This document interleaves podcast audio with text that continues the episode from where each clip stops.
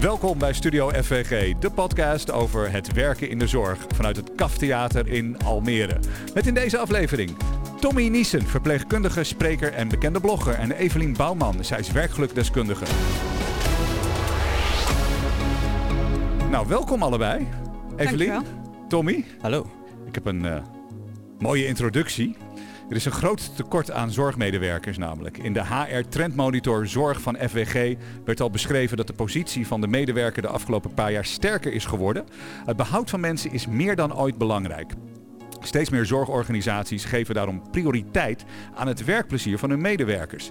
In deze podcast bekijken we waar mensen die werken in de zorg gelukkig van worden in hun werk. We gaan in gesprek met Tommy Niesen en Evelien Bouwman. Zij houden zich beide bezig met werkplezier op de werkvloer en zetten de zorg graag in een positief daglicht. Nou, eh, laten we aftrappen met Evelien. Evelien, kan je je voorstellen en wat meer over je achtergrond vertellen? Jazeker. Um, ik ben arbeid- en organisatiepsycholoog.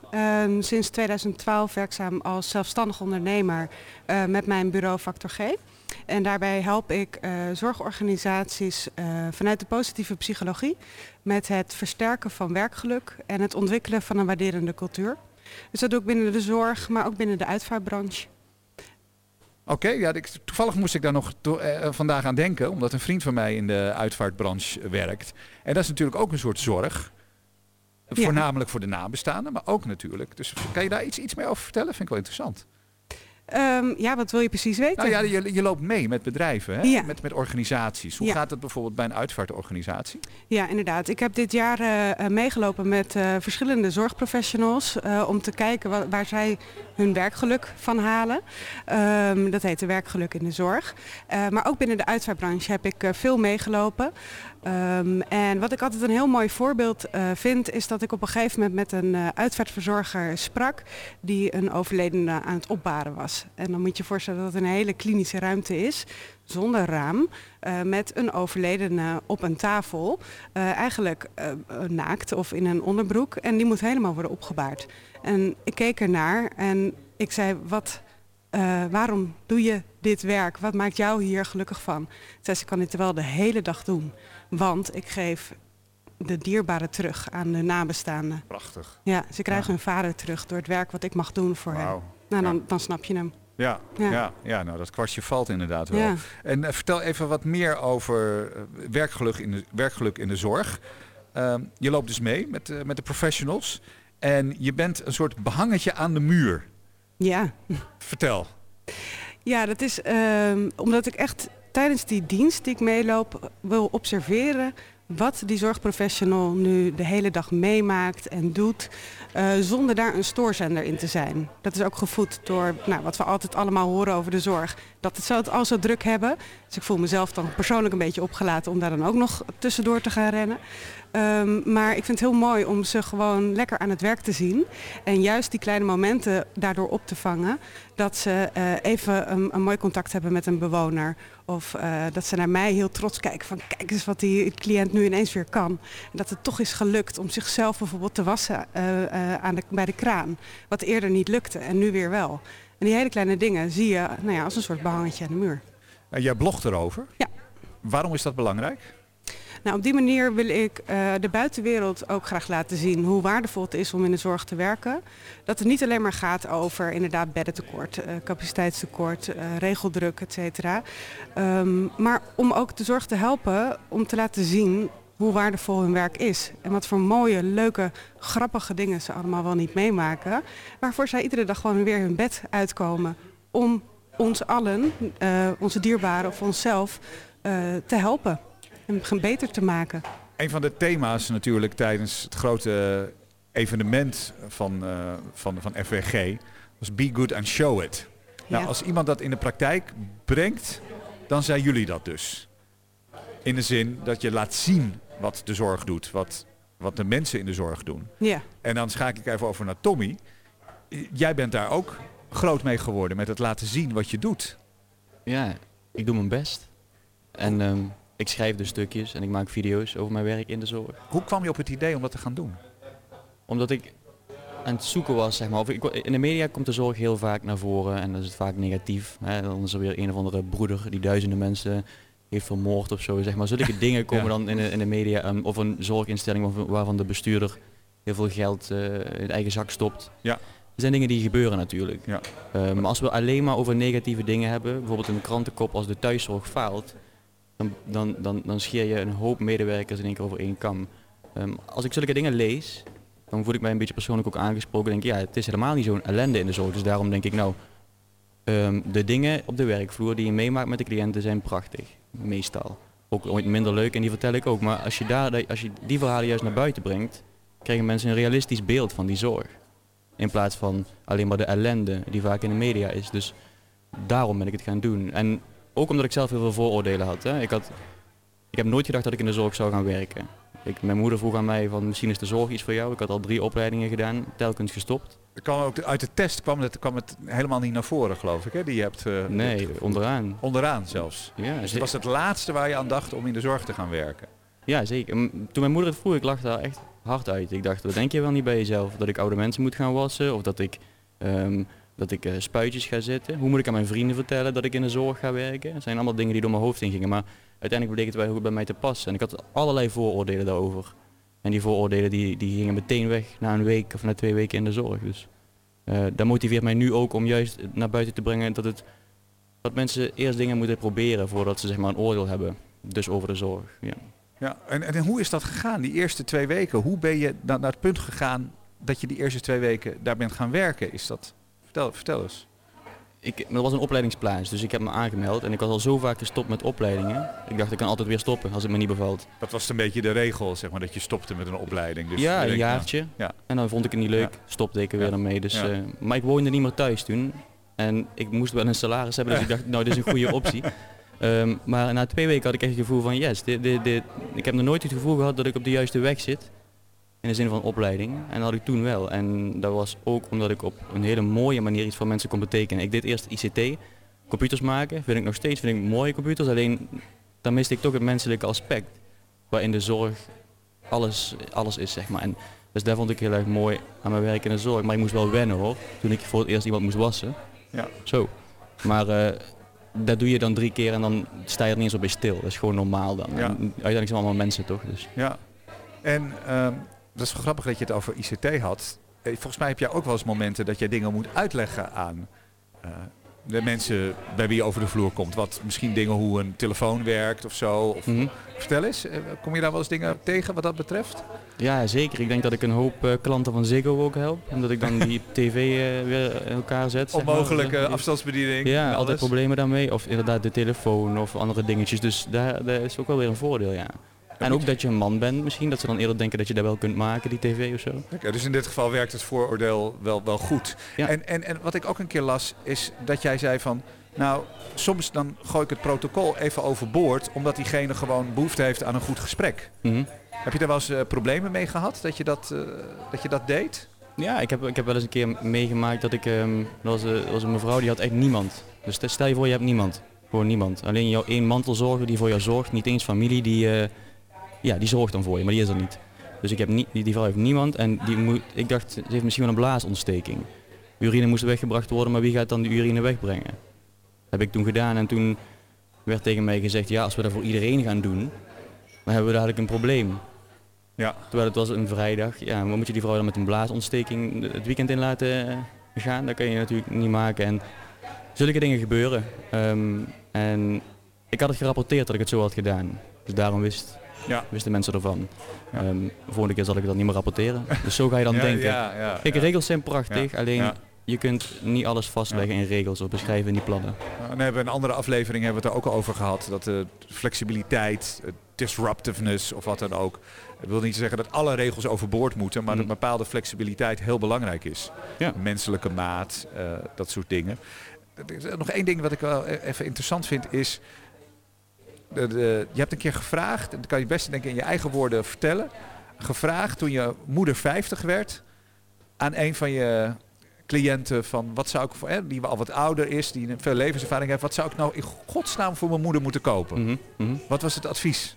Ik weet het nog heel goed. Er was een oude man in een, in een klein boerderijtje achteraf ergens. En die man die, eh, ja, die keek me aan. En ik, ik was zat er echt mee, want Ja. dat was die dag volgens mij dat mijn moeder. En, en toen zei hij, je moet gewoon zeggen dat je ondergeeft en dat je van haar houdt. En toen dacht ik, ja, dat moet ik misschien wel vaker doen eigenlijk. En ehm, Dat is het mooiste cadeau wat een moeder kan krijgen. ja, en toen, die man werd emotioneel, want hij dacht aan zijn eigen moeder. En dat vond ik Oh. ook wel een heel eh, mooi moment. Het was een beetje zo'n magisch moment, waar dat je een beetje Ja. kippenvel krijgt ook. En ja, dat, dat maakt mijn werk in de zorg wel heel mooi. Evelien, magische momenten, beleef jij die? Ja, zeker. Ik heb er heel veel van gezien eh, tijdens het eh, meelopen. En ook als ik eh, werk met verpleegkundigen of met verzorgenden, als ik ze train of in een verandertraject, dan hoor ik ook altijd zulke mooie verhalen. En eh, ik vind het heel mooi, ik, kijk nu ook naar jou Tommy als jij dat verhaal zo vertelt. Eh, en ik zie ook bij jou weer gewoon echt die warme gevoelens en zelfs eh, een beetje emotie van, jeetje, dat was echt een mooi moment. En dat vind ik daar zo krachtig aan, dat je ook weer terug kan gaan naar die positieve emoties die je op dat moment voelde. En je kan eigenlijk zelfs gaan kijken, wat heeft ervoor gezorgd ehm, dat dit zo'n fijn moment was voor mij en voor de cliënt of voor de patiënt voor wie ik werk. Ehm, en, en, en soms is dat heel groot, maar vaker is dat gewoon nog veel kleiner. En komt het ook vaak neer op dat je, een, dat je werkt in een gelijkwaardige eh, situatie met elkaar. Dat je de cliënt gewoon ziet, zoals Tommy ook zo mooi omschrijft, als een normaal mens met normale behoeftes en ideeën. Ehm, en, maar ook dat je dus die waardering voelt. Ehm, en dan, dan hoor ik jou ook eh, net zeggen over, ehm, ja, ik volgde de regels niet helemaal. Daar heb ik ook bij gestaan bij een verzorgende IG. Die zei, ja, ik mag officieel, maar, nou, vergeef me, volgens mij waren het twee katheters per dag mogen er worden gebruikt. Dat wordt vergoed. Ehm, maar er is gewoon nu een derde nodig. En dat ga ik gewoon dus gebruiken. Alleen officieel moet dat op een lijst worden gezet. Ja. Ehm, want daar moet die cliënt voor betalen. Maar dat doe ik dus even niet. En dan denk ik, ja, dat snap ik. Weet je, je zoekt, je, je wil waardering krijgen voor je professionaliteit, voor je vakmanschap. Ehm, en je wil ook daarin de waardering krijgen dat je echt wel weet waar de regelruimte zit. En dat je die soms een beetje moet oprekken, omdat eh, we ook gewoon menselijk met elkaar willen omgaan. Dus ik vond het heel mooi dat zij dat gewoon zo eh, besloot. Ja, ja. Ja. Hey, het thema is natuurlijk ook werkplezier. En eh, waar zit dat volgens jou in, eh, Evelien? Wat maakt dat mensen in de zorg werkplezier hebben? Nou, in de zorg hoef je eigenlijk nooit te vragen van... goh, haal jij wel eens voldoening uit je werk? Want ja, je werkt gewoon één op één met de mensen voor wie je het doet. Dus dat vind ik heel mooi om te zien, dat zingeving echt een heel belangrijk thema is. Zingeving, dankbaarheid, eh, dat dat een, een, ja, een belangrijk thema is voor verzorgende, verpleegkundige artsen. Ehm, eh, en nou, dat is ook het meest kenmerkend wat ik met het meelopen ook steeds eh, weer terugzie. En wat voor verbeteringen zie je? Ah, Dankzij wat jij doet. Wat je, eh, ja, Ja, nou eh, wat ik al zei, ik versterk ook een waarderende cultuur binnen organisaties. En dat betekent dus dat ik ook mensen help om te kijken naar wat er goed gaat. En dat zorgt voor heel veel bewustwording. Want natuurlijk ga, ga, ja, zijn er dingen minder prettig in de werksituatie. En kan er heen lopen worden verbeterd. Ehm, en daarnaast zorgen eh, eh, verzorgenden ook bijvoorbeeld voor ehm, dingen die niet goed zijn. En ze zijn ook van nature al heel erg gericht in hun werk op problemen en op ziekte, et cetera. Dus dan moet je ook echt wel een switch maken in je mindset om te kijken naar wat er wel goed gaat. Nou, daar help ik bij. En dan komt er dus echt een stuk bewustwording en een stuk optimisme eh, groeit dan. Ehm, waardoor je dus met elkaar juist die aandacht kan gaan leggen op wat er goed gaat en waar je er meer van wilt. In plaats van wat er slecht gaat en om dat nog eens met elkaar te gaan analyseren. En eh, ja, daar misschien wel over te gaan klagen met elkaar. je, je bouwt eigenlijk op wat al goed is. En Ja. daar trekt dan de rest trekt dat dan omhoog. Ja, en het, het is er dus gewoon al. Ja, ja. Ja. ja, mooi. Voelt dat voor jou ook zo, Tommy? Ja, ik denk, ja, ik kan me er wel in vinden. En wat ik ook merk is dat er in de zorg best wel veel gemopperd wordt ook. Mhm. Dat er best wel, ehm, kijk klagen is prima, één keer in de zoveel tijd. En dan moet je ook zeker blijven doen. Alleen als je in zo'n cirkeltje terechtkomt van, eh, het kan toch niet goed en wij zijn de slachtoffers of zo, dan, dan wordt het ook niet beter. Ik merk dat er wel een beetje gaande is in de zorg. En natuurlijk niet overal, maar wel op heel veel plaatsen. En dat is jammer, want dan, die mensen maken allemaal mooie dingen mee. En op een gegeven moment ga je die door dat cirkeltje misschien wel niet meer zien. Dus dan ga je een beetje op een automatische piloot werken. Of je, die mensen zijn nog steeds goed voor de mensen voor wie ze zorgen. Hè. Dat blijft echt zo. Maar het plezier ontbreekt dan. Dus dat Ja. ze dan thuiskomen dat ze denken, ja, hm, waarom doe ik het nog of zo. Terwijl als je, die mensen één op één zijn met de cliënt, dan hebben ze het nog wel heel leuk. En, ehm, dus ik vind het heel mooi dat je dat doet eigenlijk. Ja. Doet. Dus ja, dat is gewoon hard nodig. Hè? Er is heel veel behoefte aan positiviteit in de zorg. Ja. ja. En dat slachtofferschap wat je inderdaad benoemt, dat is vaak ook een signaal. Hè? Dus uh, vaak is het iets waarbij er dat ze al zo vaak iets hebben aangegeven richting het management, om het zo te noemen. Mm. Uh, maar dat er dan weinig mee is gebeurd. En dan komt op een gegeven moment een bepaalde gelatenheid van mm. oké, het is zo en er verandert dus toch nooit wat. En dat is zo zonde. En ik probeer altijd te helpen om te kijken naar ja, wat ik noem de plus achter de min. Dus je ziet min gedrag. Dus je hoort geklagen, gemopper en ontevreden gezichten. Waarom doe ik dit nog? Terwijl ik eigenlijk met hart en ziel voor mijn vak heb gekozen.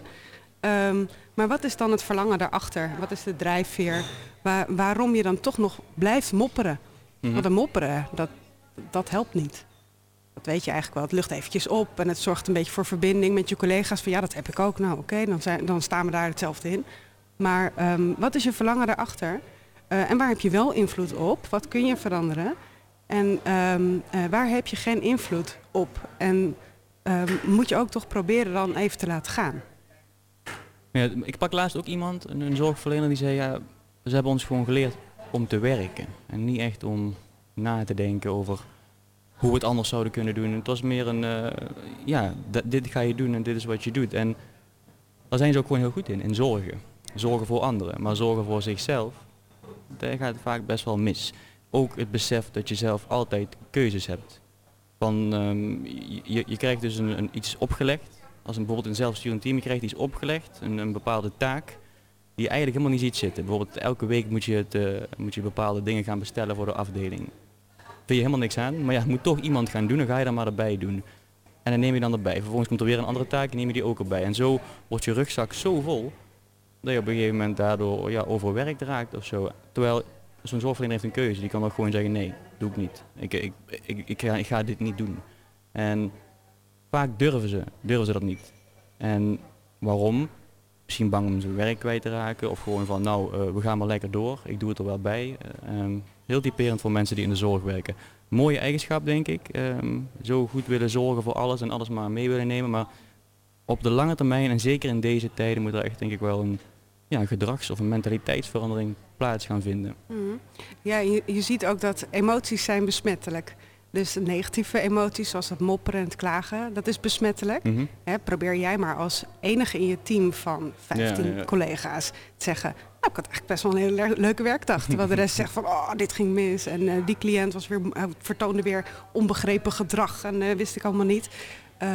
Zie dan maar eens je nek uitsteken. te zeggen van, nou, ik had eigenlijk wel een paar geluksmomenten. Mhm. Ja, maar dat is dan moet, moet, je nagaan dat je een leerling bent en je komt binnen een team als, als jonge, jonge, jong mens, je hebt er zin in. Dan kom je binnen zo'n team waar al 30 jaar lang samenwerkt. Beetje verzuurd, hè, want dat gebeurt. Ga daar maar eens dan uh, de blije vogel uithangen. Dat kan niet, dan word je gewoon omgemaaid. Ik heb het zelf meegemaakt. Dan, dat er echt iemand letterlijk zei van, ja, je hebt er nog zin in, jij bent nog jong. Dan denk ik van, yo, dit is echt heel heftig. Als je al dacht van, oh, ik hoop niet dat ik ooit zo word zoals jij in de zin van beleving van je werk. Die was nog steeds goed voor de mensen, alleen het plezier ontbrak. Gewoon omdat ze ja, in een bepaalde slachtofferrol zitten. En dat is heel erg jammer. Ja, en die relaties, de onderlinge verbondenheid met je collega's. Dus een fijne teamsfeer hebben mhm. waarin je elkaar ook vertrouwt. van als jij ergens in een kamer met een cliënt of met een bewoner bent, vertrouw ik erop dat je de juiste dingen doet. Um, uh, maar ook volledig jezelf mogen zijn met al je gekkigheden of uh, ongeacht je geloofsovertuiging mhm. of wat dan ook. Uh, dat is heel belangrijk. Mensen willen ergens bij horen. Dus als je in zo'n team komt en zo eigenlijk wordt verwelkomd met ah, jij bent nog jong en fris, dan doet dat gelijk wat met je. Uh, en ook gelijk wat in de dynamiek van je, van je team. Wat ik nog even wat ik wat, wat, wat mooi vind, jullie schrijven erover, bloggen, filmpjes ook natuurlijk. Dat is heel belangrijk. En toen ik een van de artikelen las, in de Volkskrant stond daaronder nog meer medewerkers uit de zorg die eh, vloggen, bloggen en van alles doen. Dus er was een heel lijstje van mensen die het doen. En ik denk dat dat wel belangrijk is. En dat daarbij zit dat niet iedereen zin heeft om met zijn of haar smartphone uh, altijd op pad te gaan. Maar ook het uitdragen aan anderen van ik ben trots op mijn werk. Op verjaardagen trots vertellen ik doe dit werk. is ook belangrijk Ja, volgens zeker. mij. Ja, zeker. Ik, ik merk in de zorg dat er veel meer zorgverleners zijn die ook stukjes schrijven. Ook filmpjes maken. Maakt eigenlijk niet uit wat je doet. Het is gewoon belangrijk wat je ook zegt. Als je op een verjaardag al trots praat over je werk, dan, dan, dan galmt die emotie en die kracht die galmt wel voort. En dan weet ik zeker dat als heel veel mensen dat zouden doen, dat de zorg ook gewoon maar steviger in de schoenen zou staan met een beter imago. En ehm, ja, nu is het vaak, ja, het is zwaar hè. Ja, we hebben het maar zwaar. Ja, we hebben het ook best wel zwaar, zeker, tuurlijk. Maar uiteindelijk, werk. als je, als je zeg maar gaat afwegen, de mooie dingen, die wegen waarschijnlijk nog zwaarder. Dus ehm, zo zie ik het dan. Hè. Ja, Ik ben dan nog die ja. positieve dingen natuurlijk. Ehm, maar praat daar vooral over en vertel juist de, de mooie dingen en de problemen die er zijn, of de uitdagingen kun je beter zeggen. Ga er iets aan doen, met, met, met z'n allen, met het team. Want samen als zorgverleners ben je zo... We zijn met zoveel mensen. En we laten dan dit dan allemaal over ons heen komen. Toevallig vandaag al die boeren die met die tractoren zeg maar, naar Den Haag gaan. Ik, ik ben niet voor staken of zo, maar hun laten wel zien van, joh, dit is waar wij voor staan. En wij willen toch dat het anders gaat. Ehm, ik vind het wel mooi, op een be- soort symbolische manier, wat hun doen. En de zorg is nog groter Ja. en die mogen best wel beter voor zichzelf opkomen en ehm, vaker nee zeggen. En dan, maar wel op een nette manier, hè, Mhm. natuurlijk. Ja. Dus eh, ja, daar, daar vind ik wel eh, iets wat zal moeten gaan gebeuren in de toekomst. Dat moet wel. Als je kijkt naar de toekomst, zijn er zoveel mensen nodig en er is, we, we moeten wel iets doen. Ja, één op de vier die eh, moet in de zorg eh, gaan werken, heb ik begrepen, om de vergrijzing nog een beetje aan te kunnen. Wauw. zo. Ja. Zo, dus eh, ik ben blij dat ik op mijn manier dan een bijdrage eh, mag leveren. Ehm, en ehm, eh, wat, ik ook, wat mij heel erg opviel was dat ik er soms als eh, ja, een labiel mens bij stond als ik eh, de kwetsbaarheid zag van, van ouderen. Waarmee de zorgprofessional dus gewoon heel professioneel aan het Mhm. handelen was. Maar wel met empathie en met aandacht voor eh, die cliënt. En eh, dan, zei ik, dan keek ik naar een vrouw die eh, onder de douche ging. En, en die was met een wijkverpleegkundige. En die wijkverpleegkundige die stond erbij en die zei van... Goh, hè, u mag zoveel mogelijk zelf doen en waar het niet lukt, help ik u. En mevrouw eh, die zegt, nou, hier moet je wel even helpen hoor. Ze gooit haar boezem zo, hup, over de schouders. Ja, wil je, wil je even kijken hier onder de borst of daar niet wat eh, smetplekjes zitten? en ik stond daarachter, ik zag twee borsten op me afkomen. Wauw. Ja, en eh, toen dacht ik wel van, oké, aan de ene kant moest ik lachen en, en probeerde ik professioneel te kijken. En aan de andere kant dacht ik, ja, daar sta je dan als dame van, nou ja, wat was ze, eind 80. Mhm. Sta je daar met twee vrouwen en je hond, die staan in de badkamer met je mee te kijken hoe jij gaat douchen. Ja. En toen dacht ik wel, ja, zwaar respect voor, voor ja, het werk wat die professionals allemaal doen. Ja. Tja. Mooi verhaal. En eh, nou, heel erg bedankt dat jullie naar onze podcaststudio wilden komen. En ook het stukje over de, ja, het benadrukken van de positiviteit. En eh, het vertellen over het werk wat, er, wat jij doet en waar jij over ja, blogt en van alles en nog wat. Dat dat gewoon heel belangrijk is. En dat het, the word must get out, zeg maar. Dat het gewoon ook heel mooi werk is. Nou, dankjewel dat we hier mochten zijn. Ja, Ja, dankjewel. nou, hartstikke bedankt.